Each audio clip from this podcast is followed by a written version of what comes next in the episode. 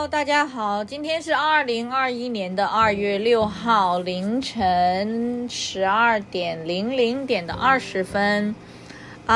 姐姐的二月之城好像是在2个礼拜以前就结束了，不好意思，没有录二月之城的最后的长沙舞台，因为二月之城到后来我就追的就比较焦虑，因为个人来讲，对于女团的这种路演、插团的这些路演啊、歌啊什么的，就没有那么的去关注，觉得舞台制作上啊和歌曲的制作上有点仓促，利益不是那么的明确。你如果说它是歌曲的表现的话，舞台的呈现的话，就好像以一个音综来看的话，就有点没有那么的去那些歌就没有那么的出圈。但如果以一个慢综艺、旅游的综艺的话，就好像他们的排舞或者是练歌过多，然后大家好像是三五成群的几个姐姐这样玩的比较开心。总之就是抛开如果没有说单独追哪一个姐姐或者是哪一个 CP 的话，就好像不是那么的好看。所以最后一波筛选提纯之后，我还是小雨推，是小雨张雨绮的粉丝。CP 方面的话，虽然也是千言万语的 CP， 包括芒果的跨年演唱会啊，也有他们的舞台镜头专享。所以但是作为团综来讲的话，两个人的互动就好像没有那么多，因为毕竟同车的时候一些玩的画面好像就被剪辑掉很多。那你好像万茜就和黄龄组队，大家演一些小剧场比较多。那张雨绮就是李佳琦这一个组包括最后他们一直都是李斯丹妮和张雨绮还有孟佳3个人住一间房间的时候比较多。那就歌曲来讲的话，如果以团综这方面来讲，我个人比较喜欢的几首歌，好比现在还会循环的就是《加州梦游》啊，还有《艾米丽》啊，还有《白蛇前传》那首歌也都还算蛮好听的，还有《今夜的雨》。包括泉州那一期有很多跟姐去看海啊，还有就很多歌都比较好听，但是可能听歌的平台没有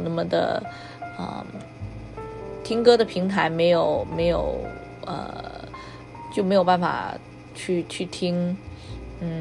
我是在 YouTube 上听的比较多，那国内的话应该网易云还有 QQ， 好像今天听说 QQ 那个上面把姐姐的一些歌拿掉，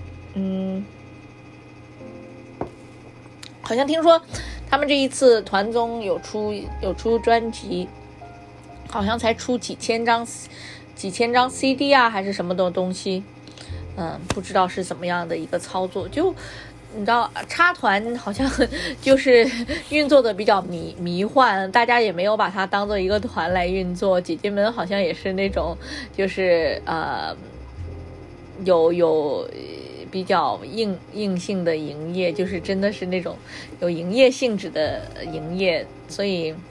传魂不够。但是姐姐的舞台表演的话，包括芒果成团夜啊，虽然大家都说姐姐好像是互相之间不是那么的理睬，但是表演起来的话，其实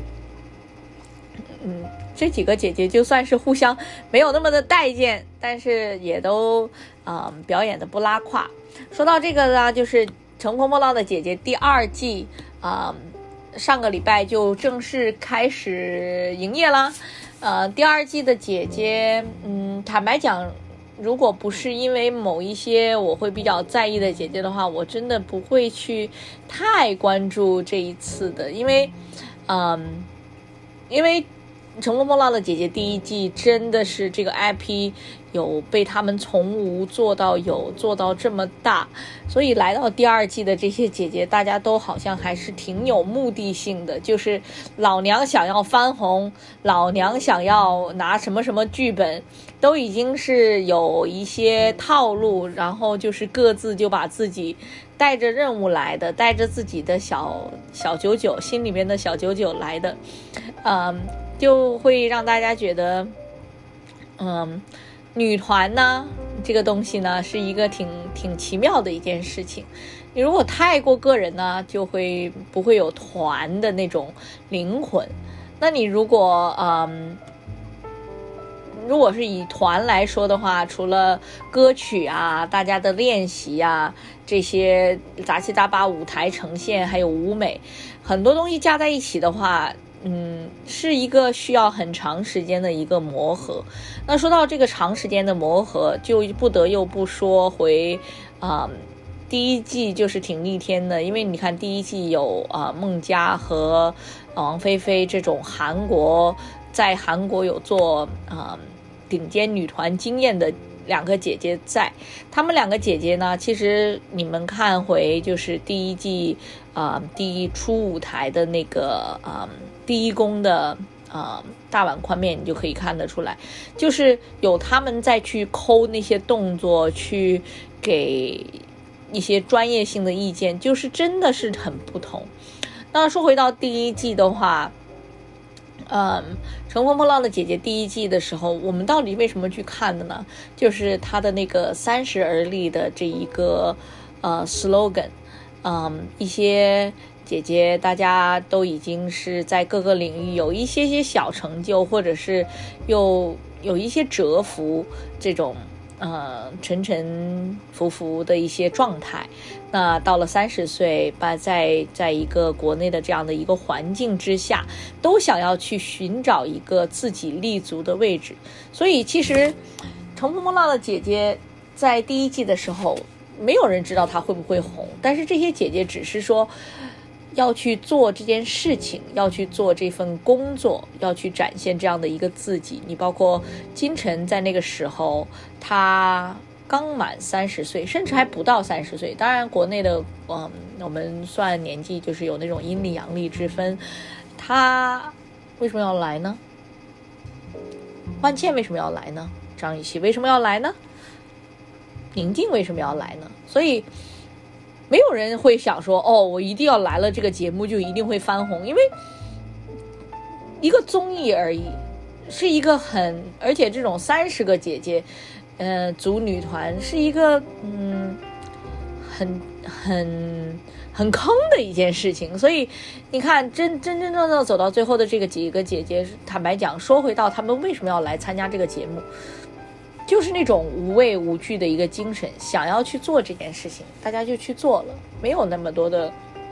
目的性。因为坦白讲，对于外界来讲，30个女人在一起，这些事情能做好吗？anyway， 说到《乘风破浪的姐姐》第二季，作为第一季的铁粉，那我看第二季自然就会去比较，或者自然就会有一些愤愤不平的地方，甚至说看不上眼的一些事情。那说到第二季，首先我为什么要去看第二季，就是我有一些比较在意的姐姐，想要去看到她们在女团当中会给大家一个怎样的呈现。首先呢，第二季的姐姐我 pick 的 No.1 容祖儿、容祖儿、Joey 冲呀！那 Joey 的话，她就是歌坛天后的唱跳天后的唱跳，不是歌手哦，是天后的天花板。为什么这样讲呢？就是她是1999年出道，然后拿到香港10大劲歌金曲的最佳女歌手金奖。还有一个冷知识，就是香港10大劲歌金曲就是 TVB 的那个颁奖典礼啦。那一届的跟她同样拿最佳十大劲歌金曲女歌手金奖的那个人是谁呢？噔噔噔噔噔噔噔噔，张柏芝。Yes， 他们两个是同一年出道的。如果在歌坛的话，张柏芝拍的那一套喜剧之王好像也是99年还是98年的那个贺岁片嘛，98到99的贺岁片。Anyway， 那容祖儿的话之后就是前前后后个人的 solo 的演唱会就开了差不多200多场，都是以唱跳而闻名的。她因为香港的歌手大家都知道，其实真正的天后是要唱跳的。那远的这不说啦，就说近代的这几个天后的话，那基本上的在广大歌迷心目中就是。如果以一个历代的我个人来讲，近30年的一个 ranking 的话，就是梅艳芳、叶倩文、郑秀文、容祖儿这样的一个状态。那当中呢，当然还有陈慧琳啊，杨千嬅啊、彭羚啊、李慧敏啊这些香港的这些天后啊，王菲，但是她不跳，所以就不能算。那你以香港老港乐迷的一个排名的话，当然就是以在红馆开过演唱会的一个数量的统计啊。所以基本上，如果不是有郑秀文这一个逆天的天后在的话，容祖儿就基本上可以是香港最后的一个天后了。当然她现在也是香港最后的一个天后，但是唱跳天后的话，郑秀文还是兢兢业业的有去定期的去开演唱会，所以记录还是不断的在刷新。我没有去看最近的一个评价，她有没有超过梅艳芳还有杜丽莎这些。那所以来浪姐的话，以容祖儿的个人实力来讲，唱跳在红馆开个人 solo 是要2个多小时的唱跳加持，而且是一连10几场演唱会的个人演唱会。所以红馆的size 大家也知道，他们一般开演唱会现在都是4面台，都是那种差不多1万多人的一个舞台呈现。那就以现场发挥、现场的这种表现来说的话，容祖儿来乘风破浪的姐姐是真的是实至名归的降维打击。那说到我另外一个比较在意的一个，或者说追乘风破浪姐姐第2季比较想要关注的一个人，就是周笔畅。比比的话，2005年超级女声亚军。2005年超级女声的话，比比是我的薪水选择。声音辨识度高，然后表现力很强，又有自己的特色，所以我个人来讲的话，我是很有一段时间是挺风靡、挺迷比比的。那后期过了超女之后，她跟天娱的一些操作啊什么的，加上自己，我就没有再过多的去关注内娱。当然也知道她有很多在国内也还算是比较有实力和有粉圈也比较厉害的，然后也参加了很多一些真人秀的节目，就是歌唱类真人秀的节目，所以歌唱水平啊这一系列就是舞台呈现力都是一个不容置疑的一个艺人来的。所以即便是事隔15年16年以后，我觉得当初没有选错人。所以周笔畅这一次来，而且还是那样的耿直八卦和有笑点，就觉得啊这么多年还是没有变，因为这么多年也没有说很去关注他一些节目，就觉得反正也是一个没有翻车的 idol。如果他参加乘风破浪的姐姐第2季，我会想要去看一下他的舞台，去看一下他的真人秀方面的一些表现，去觉得也还是老女团了嘛。抛开这两个姐姐之外呢，那我会其次就是会比较会想要去关注，就是因为节目组会去推崇的一些姐姐们呢，好像张柏芝啊，还有就是王鸥。说到王鸥，就是不得不提一下那个跟杨幂、刘恺威有关的那个月光剧本。我还是最近才知道，就最近2天才知道，就是月光剧本的那个另一个女主原来是王鸥姐姐。所以王鸥的话有想要去关注一下，因为毕竟也是当年上过热搜被全程所关注的一个姐姐。说到王鸥的话，有的时候我会想，她如果要是参加第一季的话，是不是就没有什么万茜什么事了？因为我个人觉得她跟万茜的就是不能说人设了，就是也蛮相似的。因为你像王鸥的话，就是唱跳实力不拉垮的一个姐姐，让大家有惊喜到。因为就是有点宝藏，或者是有那种反差萌在。那另外呢，为什么要提到王鸥呢？就是前2天王鸥公布了她的歌单，老港乐迷了，好多的歌都是广东歌。结果因为她公布的那个歌单好像是从第2页开始的，竟然全是郑秀文的歌哇，这一下真的有品味。所以就朝着他，因为有去听郑秀文的歌这件事情的话，我都想要去关注一下。因为你知道，对于一个人呢，我们像我们这种常年追星的小迷妹的话，一旦发现有一个明星跟自己喜欢的人有那么一丢丢搭，都会有那种好感。而且像郑秀文这种又不是说特别出圈的，不是他不出圈，但是你说在华语界谁会去听郑秀文歌的人，我就觉得品味还是不错的，不是那种你知道烂大街的歌，就你还要真的要去听一听，然后你结合他各种各样其他的杂七杂八。因为你要说他唱的也不是说那么的 OK， 不是说不 OK， 但是就不是那种一下子你会听的。作为国语讲普通话的人来讲的话，会听郑秀文的歌，我都会觉得挺有品味的。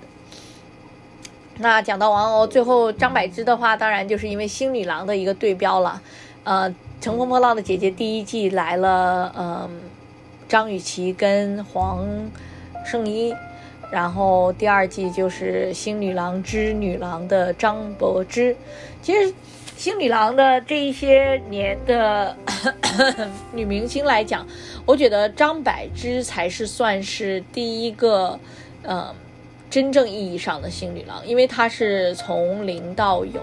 因为你要说早年的话，好像蔡少芬都有拍过周星驰的戏，还有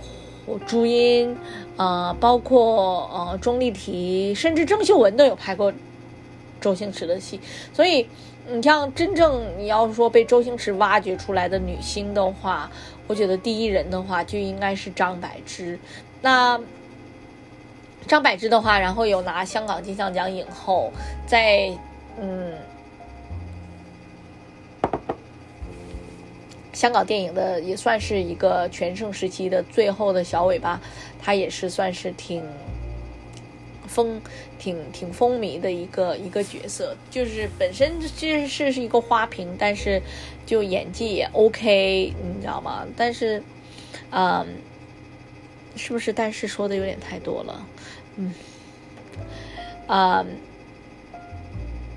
那他自己的风评最近就是这几年也没有说很好，因为有先后被刘德华还有向华强还是向华生的太太怼过他敬业方面的问题。这种事情就是一个人敬不敬业可能有很多情绪在，或者是怎样，就不是那么的容易去被外人所了解。那我还是去抱着一种就是你有那样的知名度，那我们就拭目以待，看看你有没有去认真对待这个舞台，用我自己的眼睛去看，去评判，这样子。那说回到乘风破浪的姐姐第二季，初舞台的话就没有什么太多，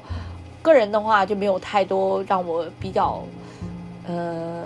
想要去回看啊，或者是有一丝那么样的小惊喜，就要么就是用力过猛，要么就是比较四平八稳的一个展现吧。那 OK， 初舞台没有让我很去关注，那大家都在说一公的话就会炸了或者是怎样，结果就在刚刚我又把一公看完他的一些舞台，甚至舞台之前的一些小剧场啊，就大家练舞的一些地方我都有，就没太去注意，就偏单纯的就是看了一下舞台的呈现。坦白讲，就真的没有什么太过洗脑的歌，或者是让你觉得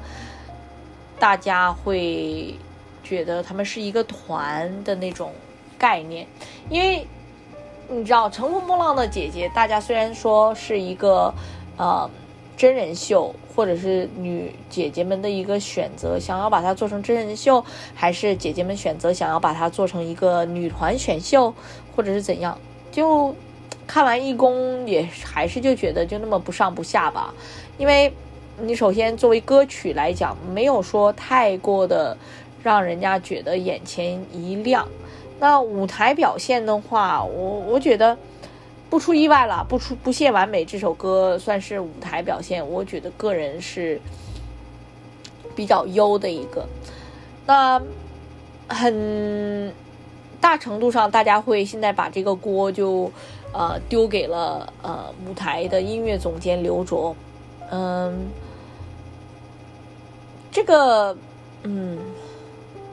我对音乐其实不太懂，我不懂音乐，我只是会知道反正好听就是好听，不好听就是我不听。那女团的话，你首先你要看的是什么女团，你其实像我们这种颜霸颜控，那就是看颜值咯。那你要说的话，第二季的姐姐的颜值的 ranking 的话，就是什么张馨予啊、张柏芝啊这一些，但是他们真的挺拉垮的。那作为女团，其实日本的女团就是讲究一个 A 搞笑颜，没有让人家感觉到心里的那一丝温暖。这个我又看回到一公的乘风破浪姐姐第一公演的一公的 Everybody 组，看完了二公，看完了第二季以后又回头看一下了Everybody 组。 Everybody 组其实在一公的时候，你知道拿的票数比大碗宽面低很多，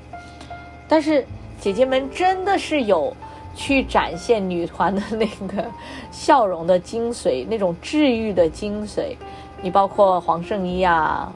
张雨绮啊，甚至叮当，都有那个冲劲儿、那个笑容、那个生机勃勃的那个劲儿。然后比较让我们心酸的一件事情，就是特别是一公粉第一季的粉丝心酸的事情，就是舞台的舞美，浪二的舞美真的是炸。真的是舞台设计啊，包括那个 LED 灯啊，那个投影啊，哇，不要太优秀。第一首歌，那首歌是什么？那个船一直在那边咕隆咕隆的那个特效啊，看得我妒忌死了。真的，你知道一公的第一季的姐姐帮你们赚了这么大的舞台，你们不好好去表现，结果还有粉丝要去洗白说是不是舞台太大，所以姐姐没有表现得很好。我说穿上龙袍不像太子。而且站位就是第一第二记得姐姐那个舞台啊，有几次舞台我具体就不知道，是不要讲了，大家可以回头去看，有几次站位都站到斜了好吗？大家都没有站对位置好吗？唉，然后就是就编曲就是编的比较空，就很，你知道那个木兰的那个歌也是，就是有中间有一段就是挺无语的洗脑哦什么的一直重复的洗脑，所以还有就是我觉得第二季他们的舞台，就是抛开不屑完美这个舞台，其实很多他们的舞台，我觉得他们的跳舞的力度是不够的，你跳得准没有用，你跳的动作要到位，动作要做完，你才给人家那个劲儿。你不要看人家 Everybody 组，其实姐姐们跳的就是那个力道是有的。你像，就不得不说那个蓝盈莹，因为你看第二季真的，第二季播出以后，蓝盈莹都被洗白了，因为蓝盈莹的那个小傲娇的劲儿啊，一定要使足120分力气的劲儿，这个就是真的是一个女团需要必备的。结果第二季的这些姐姐跳的都跟棉花一样，你知道，就她们真的就是不知道团来讲这个动作，就是除了整齐，力道也是要够的，一个动作要做足这个力道。那琪琪子就不用说了，张柏芝的这个第二季的热搜划水竟然跟琪琪子对标，琪琪子就是你知道动作做的比别人都快，她拖垮的地方就是动作都做对了，有的时候就会抢拍子 OK， 人家才没有划水跟软绵绵好吗？那说到接下来就是一个你好像这些姐姐走台的时候，真的你琪琪子的话，你不要讲她是美丽的废物，你大家其实要是有兴趣的话，可以去看一下潇洒走一回的舞台跟浪姐乘风破浪的姐姐第一季成团夜的小雨的走台，不要太霸道，你知道小雨的台步是走得非常的稳的，动作非常的优。其实大家真的一直说她是美丽的废物，可能就是有一丢丢那么的动作不协调，那你也要看是跟谁比好吗？你跟王菲菲这种孟佳这种跳了几年十几年的老女团去比，人家是那种在韩国女团里边泡出来的，你去跟她比，当然可能就觉得她的动作有点，就算是不如人家，你也只是觉得她动作有点猛，有点用力过猛，或者不会掐到拍子，但是绝对她不是说你觉得张雨绮不好，也不是说他拉垮，他的拉垮就是可能力度的点不是很对。因为你看就说回到为什么浪二有一些舞台拉垮，真的没有这种韩国的这些女团的姐姐们这样子的亲力的去教我真的觉得看回一公，再看回第一浪姐一，再看回浪姐二的话，真的孟佳跟王菲菲的这种人家的这种抠女团的这个点呢，不要是抠的太准了，每一个动作那个卡点卡的那个力度，就是你知道有那种就是镜头上呈现出来的那一份感觉，真的不要太爽。等到第二季的话就没有这种老女团去抠这个舞台，整个垮到不是一丢半丢好吗？ anyway 想要下一期的话，就想要在浪姐的一跟二选一个7个姐姐和7个姐姐还是5个姐姐跟对5个姐姐的一个比拼，把他们打散，然后各自呈现一个舞台去 PK，这个是我比较想要期待看到的。自己脑补一下。说回到就是浪姐一跟浪姐二，网上都是说哦，不要比较，你最后上热搜的还不是一样，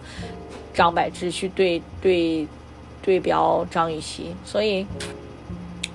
口子都是官方开的了，我还是要在这边比较。个人来讲的话，到现在大碗宽面这一组就是挺白月光的啦。那包括其实像浪姐第一季，二宫的管他妈的什么音乐那一首歌，还不是一样？人家那种三个人，当然有李斯这个唱跳女歌手去带王丽坤，有舞蹈根基跟小雨。